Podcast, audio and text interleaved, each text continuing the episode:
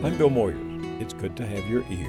This week on Moyers and Company, we report from California's Silicon Valley, where not everyone strikes it rich in the high-tech gold rush. Homelessness has increased dramatically in the shadow of Google, in the shadow of Oracle, in the shadow of Apple Computer. You have people who are hungry. You have incredibly wealthy people and incredibly poor people and a growing gap. And then I talk with Sherman Alexie about his latest book, Blasphemy, and his life in between the many worlds of a Native American. Because I'm ambiguously ethnic looking, you know, I come to New York and I can be anything. People generally think I'm half of whatever they are. You know, I can be in a room full of Indians and non-Indians, and I can switch in the middle of sentences. I end up feeling like a spy in the house of ethnicity. Thanks for joining us. Inequality matters. You'll hear people say it doesn't, but they're usually so high up the ladder they can't even see those at the bottom. That's true across America. In California's Silicon Valley, Apple, Facebook, and Google, among others, have reinvented the gold rush. But down the road in San Jose, it's not so pretty a picture. Do the math. In an area where one-fourth of the population earn an average of about $19,000 a year, rent alone can average more than $20,000 a year. And that difference adds up to homelessness. We talked to Associated Press reporter Martha Mendoza, who brought this story to our attention. I've been a journalist in this area for 25 years, and during that time it has gone from having a pretty robust middle class to being an area where you see this great divide of wealthy and poor. And nowhere do you see that more than in the Silicon Valley, where 25 years ago this was a place of orchards and farms and ranching and small businesses, and it has completely changed now so that you have incredibly wealthy people and incredibly poor people and a growing gap. Homelessness has increased dramatically in the shadow of Google, in the shadow of Oracle, in the shadow of Apple Computer. You have people who are hungry. Cindy Chavez of Working Partnerships USA. People had this belief that somehow that Silicon Valley was paved with gold. And I would even say my parents, coming from New Mexico all those years ago when I was very small, I mean, they came here looking for opportunity. They wanted to be in a place that it didn't matter what their ethnicity or culture was, it didn't matter what their class was, that they really could put their stake in the ground, buy a home, and grow a family. I think that's a dream that a lot of people come to Silicon Valley with, and one of the problems is it's not like that for everybody. We have really been a tale of two cities for really a long time. Here's CEO of Joint Venture Silicon Valley, Russell Hancock. Our economic expansion is pretty staggering. People have referred to it as the longest, most sustained, largest legal wealth creation in the history of the planet. We have very high income, highest in the nation. We also have very low. We've got both. And what's actually happening right now is a hollowing out in the middle. Now, this is a national phenomenon, but it seems to be particularly acute in Silicon Valley. We're still generating on the high end, engineers and scientists and coders, but the support positions, manufacturing, you're not going to see that in Silicon Valley anymore. Again, Martha Mendoza. They would manufacture silicon chips there in the early days. And I was just the other day looking for anybody making wafers anymore, and there's not. Teresa Frege. So I used to work with the National Semiconductor. I worked in masking. I made that silicon chip. I'm the one who put the programs on that chip. I'm the one who inspected them. I've cleaned houses. I've taken care of disabled people. I'm 54 years old. I've got nothing. Martha Mendoza. So what happened was, in the Silicon Valley 15 years ago, during the first boom, for every 5 jobs they were adding, they were building 2 units of housing. So that jacked up the housing prices to what fights for the most expensive housing in the country. Sometimes it's first place, sometimes it's second place. People who had blue-collar jobs were getting paid 10, 15, 20 bucks an hour. And when their jobs went away, they were largely unskilled and could take jobs that paid $8 an hour. That would be the minimum wage in San Jose for the past 15 years. As of last week, they raised it to $10 an hour. Now, on that type of wages, you can't rent an apartment, you can't buy food, and you can't handle the transportation expenses, which can be very high. And so you end up, in some cases, you find people living 3 or 4 families to an apartment, or people move into homeless shelters, or people leave the area. This is my tent. This is where I live. Daniel Garcia. I got my transportation, my bike, have electricity that I run by car battery. I worked at a restaurant at Google. They have, I don't know, I guess like 16 or 18 full-blown restaurants you can go eat at when you work there for free. I never heard of that in my life. But they started doing background checks and did a background check on me. I'm a convicted felon, so they couldn't keep me there anymore. Right now, I do yard work for people, stuff like that. I find bikes and I fix them up and resell them. Again, Martha Mendoza. In many communities, you see the homeless people. You see them living in the streets. You see them begging downtown or busking. In the Silicon Valley, this is a lot of freeway living, and the homeless people, they live along the creeks or in parks, but where people aren't going to see them, so it's more of a hidden problem. Once again, Cindy Chavez. We had a family visit us that mother, father, and 3 children, and they are homeless. And they're homeless because the father is a gardener. He works 3 days a week. He makes $75 every day he works. The mother lost her job in manufacturing. It took 1 paycheck to move them from their apartment onto the street. And that's true for a lot of families in our community. At some point, and I do worry about this, like I think, is it all of a sudden that the country splits in half? Are we creating literally 2 Americas? Once again, Martha Mendoza. Silicon Valley has the brain power and has the risky personality to do some really innovative things when it comes to poverty. And I even think there's a will to do this, but I think that there is a lack of awareness and hopefully a growing awareness, because I do think that there's been brilliance out of that region that has changed the world. So wouldn't it be something if that area could also be the one that sparks the brilliance that starts to solve this really major problem? Let's hope so, because inequality in America is now at the greatest level in modern history and shows no signs of abating. And paradoxically, this week it got worse. The stock market reached new levels, making the rich richer and the press euphoric. And the gavel goes down on a historic day on Wall Street. Roaring stock markets. The S&P just hit another record intraday high. Dow's above 14.8. The Nasdaq rose about 60 points. No one stopped to point out that when the market goes up, it can mean companies have fired workers in order to increase investor profits.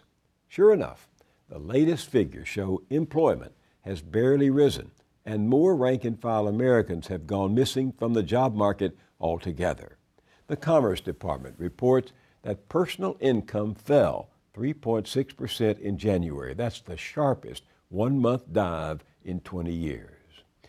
It sure seems like the Roaring Twenties all over again. People at the top living it up while those down below lose their livelihood. Which brings us to our nation's capital, rich in alabaster symbols of representative government, yet shamelessly cynical in writing laws and bending rules to favor the 1%, and that includes the tax code. So on Monday, when you send in your tax returns, think about this. Corporate profits are at record highs, but have those companies invested that money in new jobs? No. Did they at least give their workers a bump in pay? Hardly. Surely they shelled out a little more in taxes to help refurbish the social structure, the highways, bridges, schools, libraries, and parks where they do business. Yes, again. Corporations are sitting on $1.7 trillion of cash. Look at this report just published by PIRG, the Public Interest Research Group, on how average citizens and small businesses have to make up the $90 billion giant companies save by shifting profits to offshore tax havens. Among the 83 publicly traded corporations named, Pfizer, which for the past 5 years reported no taxable income in the U.S., even as it made 40% of its sales here. Microsoft, which avoided $4.5 billion in taxes over 3 years by shifting its income to Puerto Rico. Citigroup, which maintains 20 subsidiaries in tax havens and has over $42.5 billion sitting offshore. Taxes collected here at home, zero. So it shouldn't surprise us to learn that the United States collects less in taxes as a share of its economy than all but two other industrialized countries. Only Chile and Mexico collect less. Chile and Mexico. Right now, a powerful group of CEOs, multimillionaires, and billionaires are calling on Congress to fix the debt, and their enablers in both parties are glad to oblige. Okay, but why not fix the debt by raising more taxes from those who can afford to pay? Close the loopholes, shut down the tax havens, cancel the Mitt Romney clause Congress enacted allowing big winners to pay a tax rate far less than their chauffeurs, nannies, and gardeners. Instead, as we speak, our political class in Washington is attempting to fix the debt by sequestration. That's Washington doublespeak for bleeding services for veterans and the elderly, the sick and poor, for kids in Head Start. Marching in lockstep beneath a banner that now stands for Guardians of Privilege, GOP, Republicans refuse to raise revenues, while Democrats have a president whose new budget contains gimmicks that could lead to cuts in Social Security.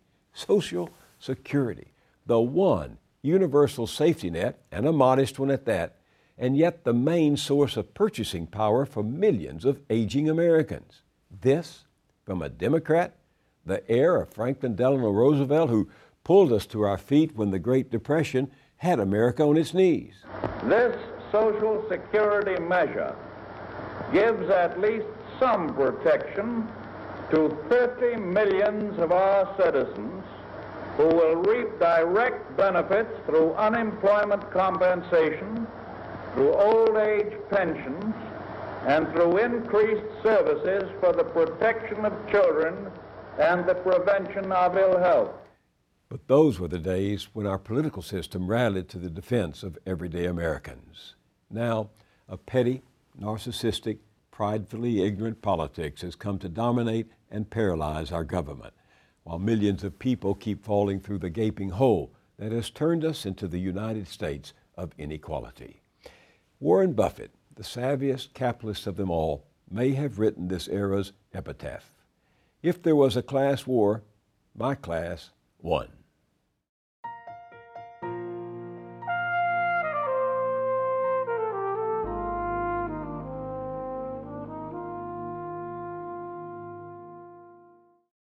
Let's talk now with Sherman Alexie. He comes from a long line of people who have lived the consequences of inequality. Native Americans, the first Americans.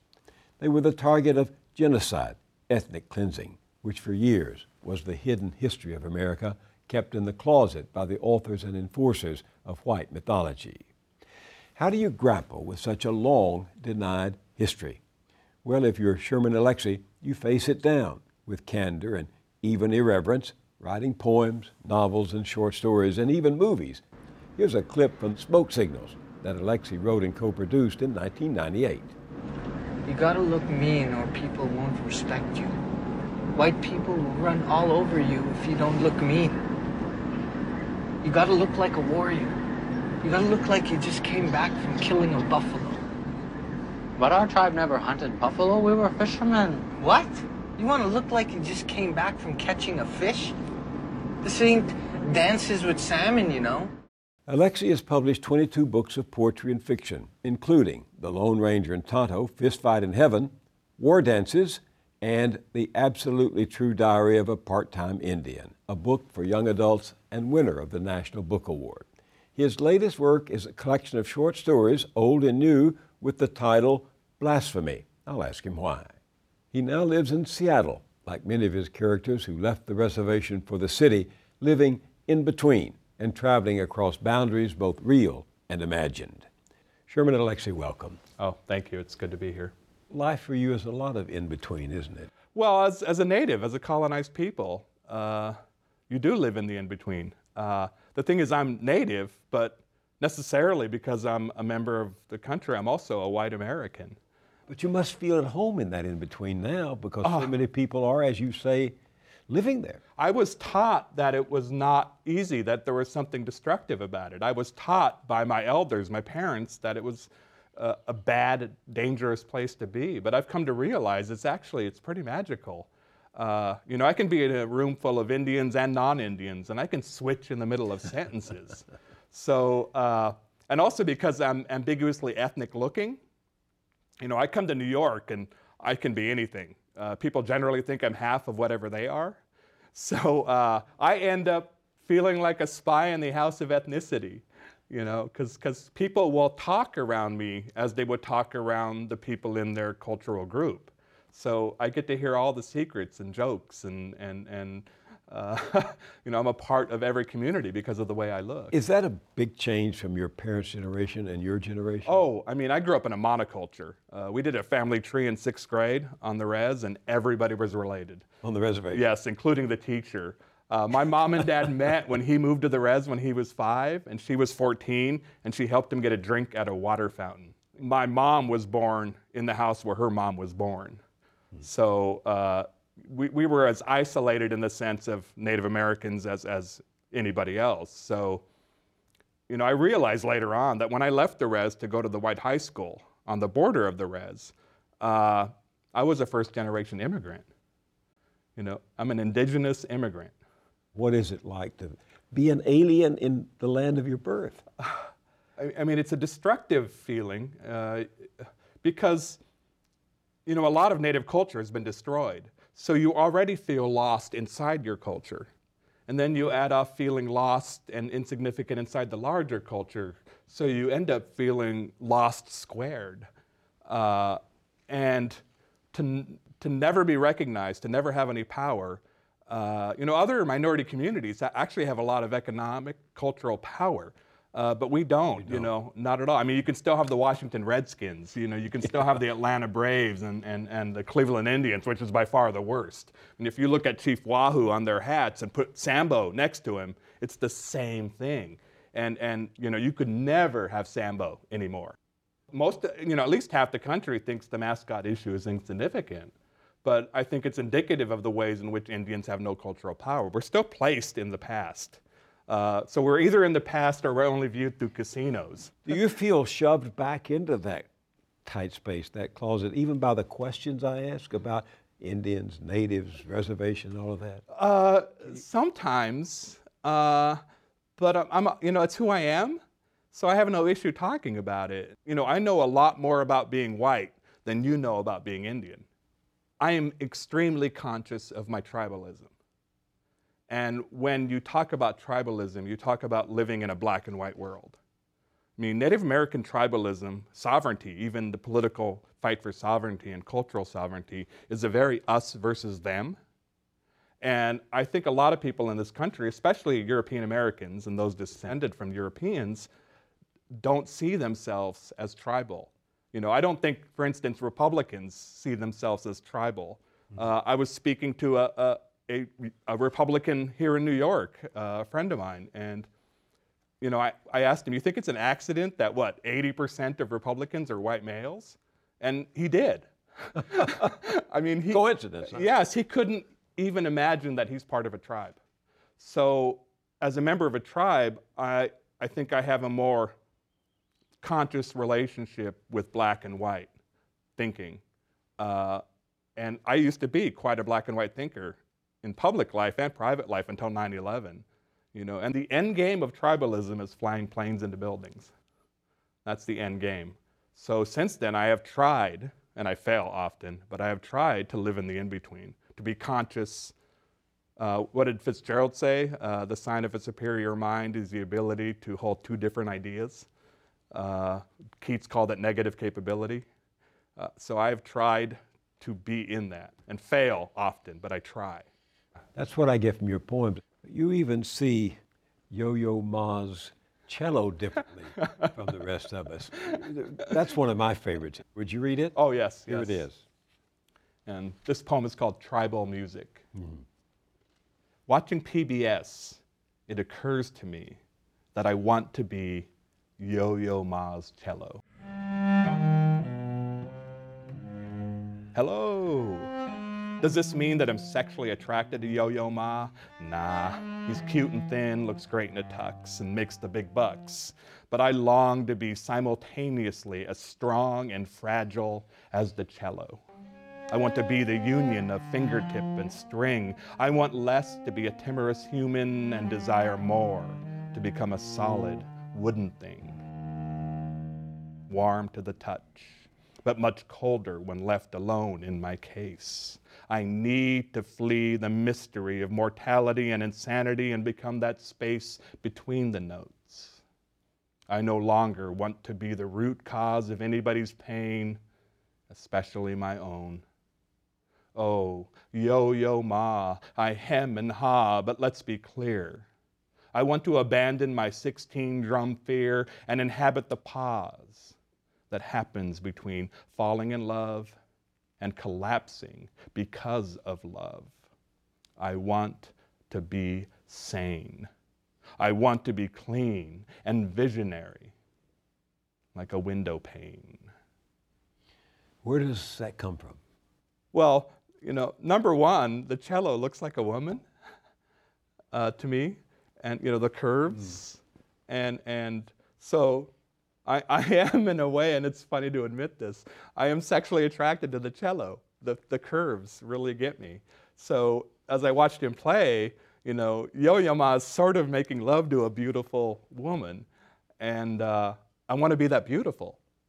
So I was thinking of that watching it, and then it occurred to me, you know, I'm a man, I don't want to be a woman, but I want to be the object of beauty. I want to be so clearly beautiful. And in a way, it's a need for perfection, you know, the desire to be perfect, even though I can't be, and even though if I really started thinking about it, I don't want to be. But there's a state of nirvana or bliss, especially when Yo-Yo Ma's playing. I want to be that blissful, and it's so fleeting, and I'm just incapable of it. Yearning for that moment of sanity, or that place of sanity, you yes. say in there, to be sane. Yes. Well, I'm bipolar, so you know, I myself veer between these extremes, and to be in the middle is a strong desire. And I mean, I'm working on this idea, I don't know where it's going to go, that being tribal, being colonized automatically makes you bipolar. I think the entire Native American world is bipolar. But is this your imagination, or are you clinically bipolar? I'm clinically been diagnosed. I've been diagnosed. I'm medicated, and the medication's working right now. I mean, as any person watching this who knows anything, the medications have to be adjusted constantly because your brain sneaks around it.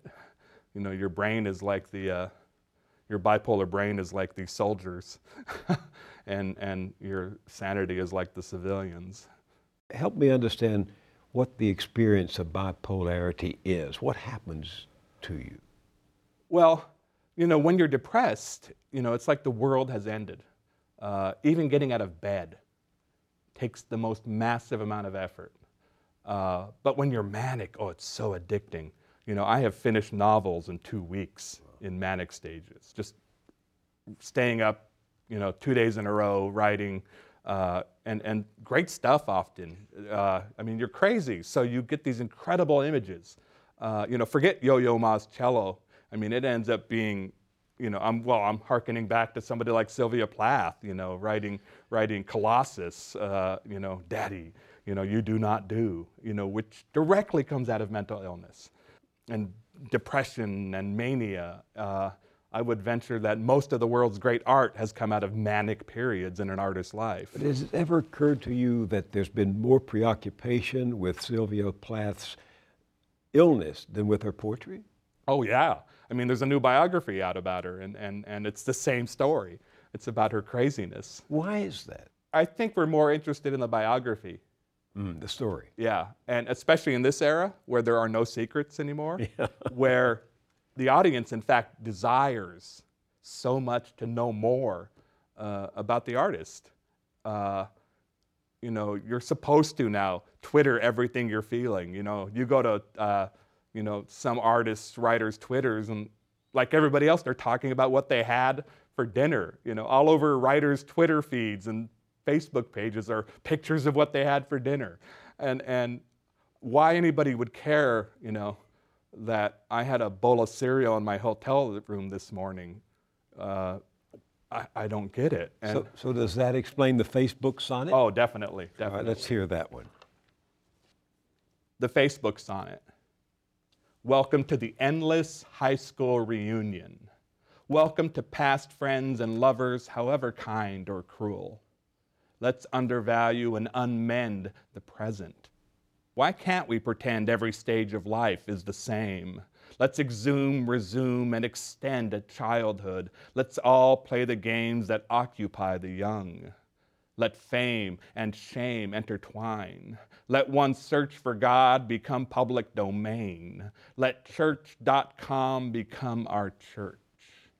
Let us sign up, sign in, and confess here at the altar of loneliness.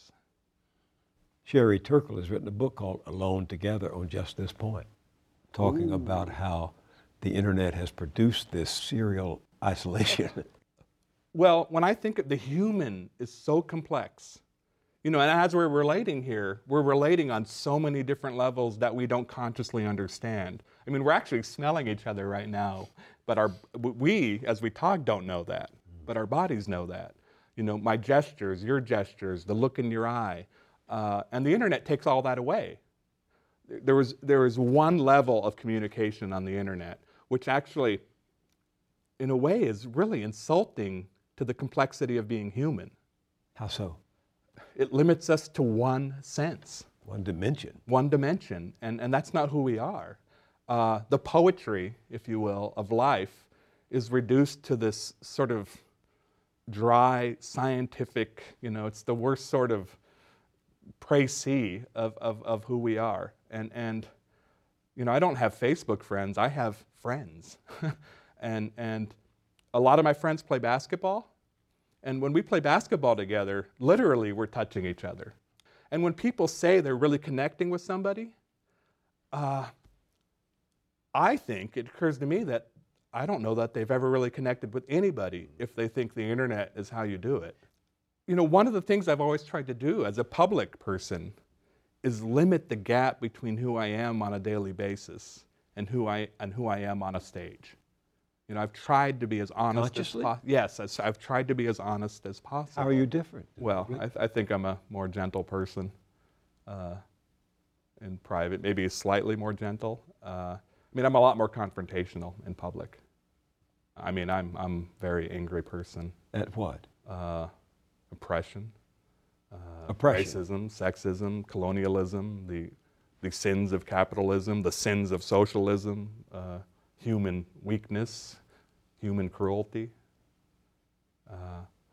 You know, when we behave more like a lion pride than people with prehensile thumbs.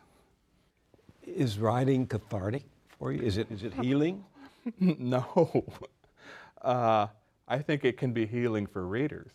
You know, I have been helped and healed by other people's words. Same here. But my own words for myself? Oh, man, I don't think so. Do you think of yourself as a poet first and foremost? Because that's how I first got introduced to you. I'm naturally a poet. I started as a poet. I think it's how I look at the world, you know. How does it help you see the world? You know, I look at Yo-Yo Ma's cello and want to be the cello. I think a novelist would want to write about where the cello came from, who built it. I don't care. In this poem, tribal music, whose tribal music are you writing about? Mine, a tribe of one. You know, one of the things about being tribal, being a member of a tribe, is the force that makes the tribe for you to be like the tribe, to share similar values, to be less of an individual and more a very conscious member of a community, to share political beliefs, to share cultural beliefs. And I've always resisted that. One of the misconceptions about Indians, you know, because liberals love Indians, you know, white liberals worship Indians, but actually Indians are a conservative lot. I mean, we by and large, we vote Democrat, but we live very Republican lives. You know, in Indian communities, there's no separation of church and state. War is a virtue. Guns are everywhere. By and large, pro-life. So, you know, if you, once again, it's a very bipolar existence. You know, this, you know, knowing that Democrats by and large are going to support us more, but still behaving like Republicans. You know, it occurs to me, it's like big city Republicans who live these incredibly liberal, secular lives in the city while espousing small town religious politics. You're so different from how I expected you to be, quite frankly, because I have never met you, although one of my producers met you some years ago, 11 years ago, I think, Rick Fields. Yeah. And I have a clip of the piece that we ran on my show then about you from Seattle. Take a peek. But my dad, that alcoholic nomad, he used to leave my family for days or weeks at a time drinking and roaming. And I would lie awake all night waiting for him to come home, and 5 or 6 times I cried myself sick into the hospital, and I'd lie awake in the kids' ward ignoring the night shift nurses who came in and said, please try and get a little sleep. So maybe I learned how to be an insomniac because I'm still waiting for my father to come home. What's changed for you since then? Medication. I was undiagnosed bipolar, and staying awake was directly the result of that. Either staying awake because I was depressed and didn't want to fall asleep for the nightmares, or because I was manic and couldn't fall asleep because I had a million things to do. Did your father ever come home? No. You know, I cut my hair when he died. It's part of a ceremony, and you can grow it back when the grieving is over. It's been 10 years since he died, so, and I haven't grown my hair back, and I doubt I will. He was an alcoholic? Oh, lifelong, really. There's one scene in your short story, War Dances, where the narrator is in the hospital with his father, who has just had surgery. He's cold, and the son is trying to find a blanket for him. Why don't you read this excerpt, War Dances from Blasphemy. I walked down the hallway, the recovery hallway, to the nurses' station. There were 3 women nurses, 2 white and 1 black. Being Native American, Spokane and Coeur d'Alene Indian, I hoped my darker pigment would give me an edge with the black nurse. So I addressed her directly. My father is cold, I said. Can I get another blanket? The black nurse glanced up from her paperwork and regarded me. Her expression was neither compassionate nor callous. How can I help you, sir? She asked. I'd like another blanket for my father. He's cold. I'll be with you in a moment, sir. She looked back down at her paperwork. She made a few notes. Not knowing what else to do, I stood there and waited. Sir, the black nurse said, I'll be with you in a moment. She was irritated.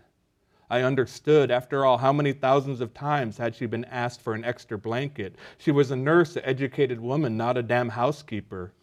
And it was never really about an extra blanket, was it? No, when people asked for an extra blanket, they were asking for a time machine. And yes, she knew she was a healthcare provider, and she knew she was supposed to be compassionate, but my father, an alcoholic, diabetic Indian with terminally damaged kidneys, had just endured an incredibly expensive surgery for what? So he could ride his motorized wheelchair to the bar and win bets by showing off his disfigured foot? I know she didn't want to be cruel, but she believed there was a point when doctors should stop rescuing people from their own self-destructive impulses. And I couldn't disagree with her, but I could ask for the most basic of comforts, couldn't I? My father, I said. An extra blanket, please. Autobiographical? Oh, completely. You know, I remember when my first short stories came out and people were calling it autobiographical, and I fought it. And then 10 years later, I reread the book and thought, oh, shoot, this is memoir. And in the story, the son brings the blanket back, and he and his father sing together. Yeah. Did that happen? No, we never sang together. You wish it had happened? Yes. I mean, even if we'd sang Elvis together, that would have been great. You know that you've been described as both an explorer and an exploder. of Indian stereotype. And alcohol is surely one of the most persistent stereotypes, correct? It's not a stereotype. It's a damp reality. I mean, Native Americans have an epidemic rate of alcoholism. I'm an alcoholic, recovering. My father was an alcoholic. My big brother's an alcoholic. One of my little sisters an alcoholic. My mom's a recovering alcoholic. Every single one of my cousins is a drinker. All of my aunts and uncles were drinkers. Some of them have quit. Some of them never did. My classmates, 3 have died in alcoholic-related accidents. My brother has had 5 best friends die in alcohol-related accidents. And we're not atypical. What have you come to understand about that? It's medication. Trying to take away the pain.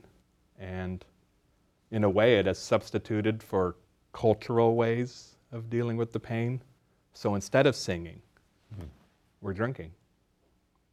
And my father often said, I drink because I'm Indian, which, is the saddest thing imaginable. Why did you drink? Because I'm Indian. How do you stay sober? Because I don't want to disappoint all those hungry sons out there whose own fathers have failed them. Because whether or not I believe in visions or omens, the last time I drank, I completely destroyed my then girlfriend's birthday party with my alcoholic behavior, and woke up the next day, late in the afternoon, feeling deeply ashamed and thinking once again, I'm going to quit. I tried 8 or 9 times, but I woke up, went and checked my mail, and the acceptance from Hanging Loose for my first poetry book was in the mail. And I thought, okay, this is a sign. Write poems, sober up. And you did? And I did. You live in Seattle now. Yes. You lived there for how long? 20 years.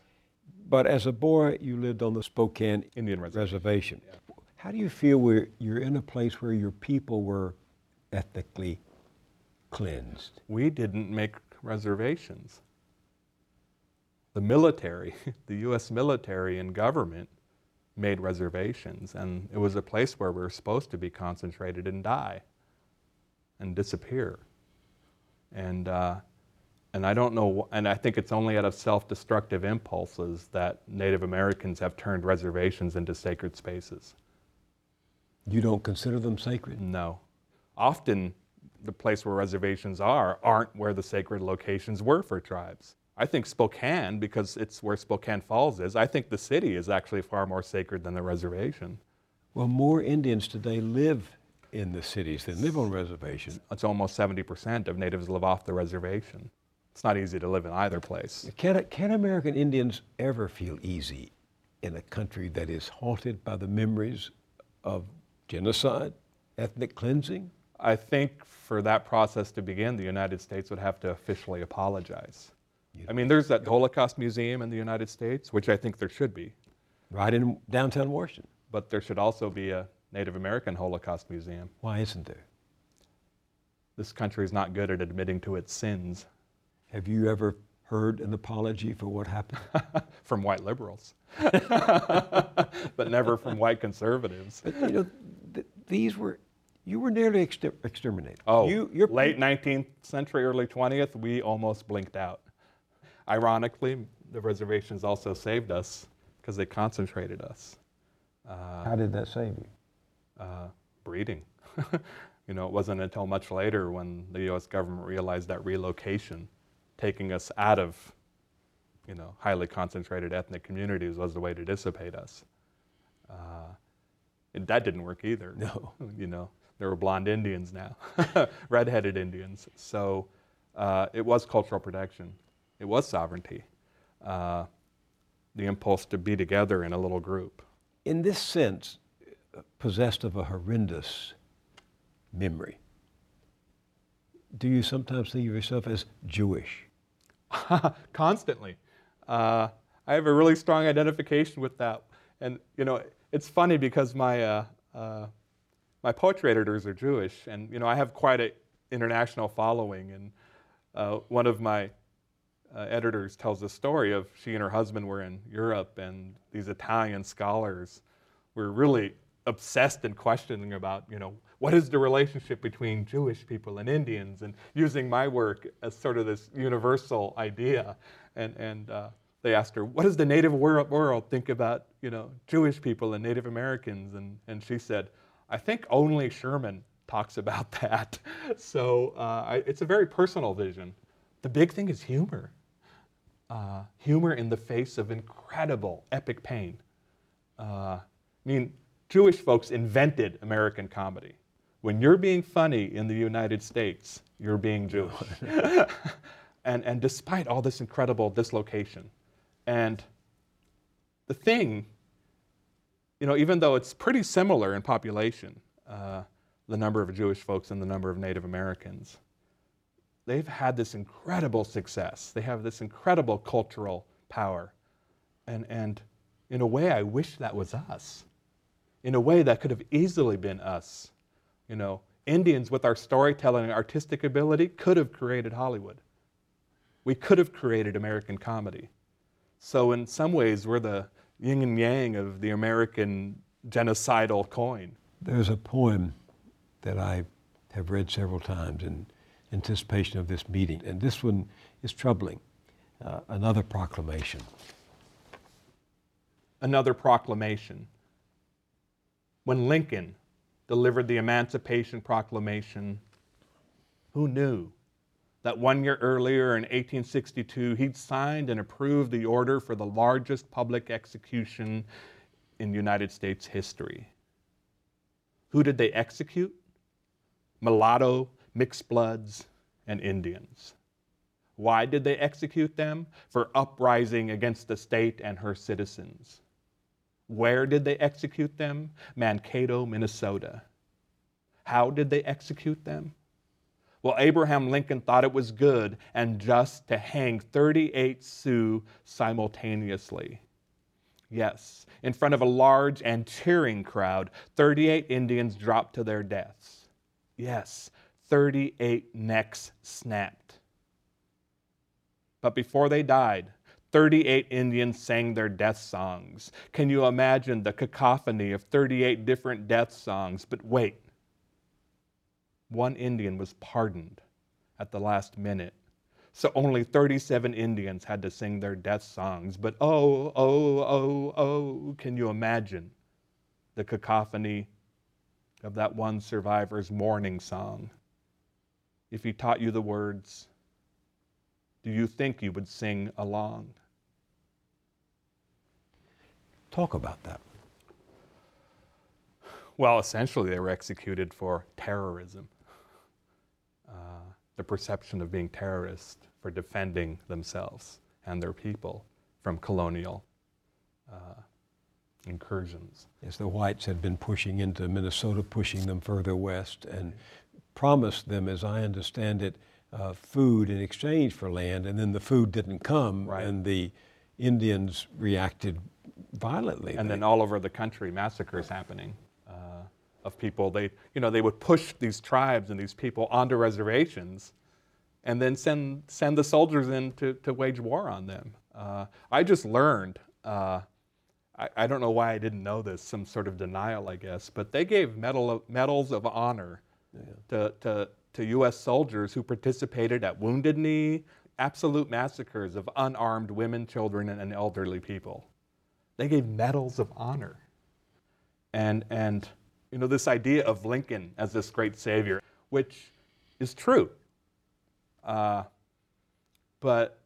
in deifying him, it completely whitewashes the fact that he was also a complete part of the colonization of Indians, a complete part of the wholesale slaughter of Indians.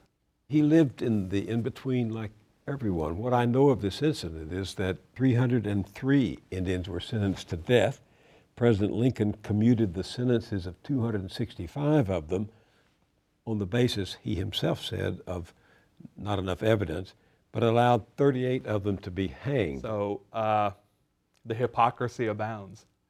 So once again, The way in which I watch Lincoln, the movie, is far different than most people watch Lincoln. That movie in no way portrays the complexity of human beings, and certainly does not portray the complexity of Lincoln, who for his genius was also, you know, an incredibly, as any politician, an incredibly conflicted and conflicting man who was capable of ordering great evil, and who did in fact, by ordering it, created great evil, committed great evil. A sinful, sinful man, that Lincoln. Had you known about the story for a long time? You know, most Indians know a lot about the massacres. Yeah. They're touchstones, they're myth for us. What saved you spiritually? What saved you inwardly? Storytelling. How so? The age-old stories, you know, sort of a actual sacred nostalgia, and keeping all the ghosts alive, keeping all the memories alive. If you tell a story well enough, everybody in it is right there, so nobody ever dies. Why did you call this book Blasphemy? Because I've been so often accused of it by Indians and non-Indians. How so? Because I question everything.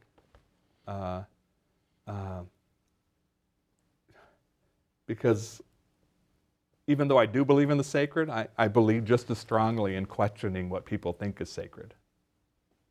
Because we're humans and we make mistakes. So, you know, I do my best to point out our weaknesses, and people don't like that. And the weaknesses of our institutions, and the weaknesses of our politicians, and the weaknesses of our religions. Once again, 9/11 was the event for me. 9/11 turned all sorts of people into fundamentalists who weren't otherwise, on the left and the right, in the Christian worlds and in the Muslim worlds. And I refused to participate. So what do you mean by blasphemy? I don't believe in your God. And your means the royal your. Do you believe in your God? No. What do you believe in? Stories. Stories are my God. Would you read this for me? Vilify. I've never been to Mount Rushmore. It's just too silly. Even now as I write this, I'm thinking about the t-shirt that has 4 presidential faces on the front and 4 bare asses on the back. Who's on that damn t-shirt anyway? Is it both Roosevelt, Jefferson, and Lincoln? Don't get me wrong, I love my country, but epic sculpture just leaves me blinking with dry-eyed boredom. And don't get me started on blown glass art. I really hate that crap. I've never been to Mount Rushmore. It's just too silly. Even now as I write this, I'm thinking that I'd much rather commemorate other presidents. Let's honor JFK's whoring and drinking, or the 13 duels Andrew Jackson fought to defend his wife's honor. Why don't we sculpt that? Who's on that damn Rushmore anyway? Is it McKinley, Arthur, Garfield, and Lincoln? And yes, I know there's a rival sculpture of Crazy Horse, but the sight of that one is ball shrinking because Crazy Horse never allowed his image to be captured. So which sculptor do you think he'd now attack? I've never been to Mount Rushmore. It's just too silly. Even now as I write this, I'm thinking about George W.'s wartime lies, Clinton's cigars, and Nixon's microphones. And I'm cringing because I know every president, no matter how great on the surface, owned a heart chewed by rats. Who's on that damn Rushmore anyway? Is it Buchanan, both Adams, and Mr. Lincoln? Answer me this. After the slaughterhouse goes out of business, how long will it go on stinking of red death and white desire? Should we just cover the president's faces with gas masks? Who cares? I've never been to Rushmore. It's too silly. Even now as I write this, I'm thinking, who's on that damn mountain anyway? Is it Jefferson, Washington, Reagan, and Lincoln? Now go 8 pages over to page 38 and read me your footnote. So it's footnote 13. Honestly, I've never been there. This is not a conceit for the poem. I've truly never had any interest in visiting Mount Rushmore or the Crazy Horse Memorial. Once while driving in the region, I thought about stopping by, but I didn't. I have no regrets. I've seen Alfred Hitchcock's film, North by Northwest, where Cary Grant's climactic battle with the bad guys happens on the face of Mount Rushmore. It's exciting, but I much prefer the ending where we watch Grant and Eva Marie Saint start to make out in their train car and then cut to the final shot of that awesomely phallic train penetrating a wonderfully vaginal mountain tunnel. I'm a lover, not a fighter. And we're all glad for that. Yes. Sherman Alexie, I really enjoyed this time with you, and thank you very much for sharing it. Thank you. Thank you. That's it for this week. Thanks for joining us. Moyers and Company is produced by Public Affairs Television. You can learn more about the team that collaborates to produce the series at BillMoyers.com. Our radio producer is Helen Silfen. Our editor is Paul-Henri Desjarlais. Funding is provided by Carnegie Corporation of New York, celebrating 100 years of philanthropy and committed to doing real and permanent good in the world. The Kohlberg Foundation, Independent Production Fund, with support from the Partridge Foundation, a John and Polly Guth charitable fund. The Clements Foundation, Park Foundation, dedicated to heightening public awareness of critical issues. The Herb Alpert Foundation, supporting organizations whose mission is to promote compassion and creativity in our society. The Bernard and Audrey Rappaport Foundation, the John D. and Catherine T. MacArthur Foundation, committed to building a more just, verdant, and peaceful world. More information at macfound.org. Ann Gumowitz, the Betsy and Jesse Fink Foundation, the HKH Foundation, Barbara G. Fleischman, and by our sole corporate sponsor, Mutual of America, designing customized individual and group retirement products. That's why we're your retirement company.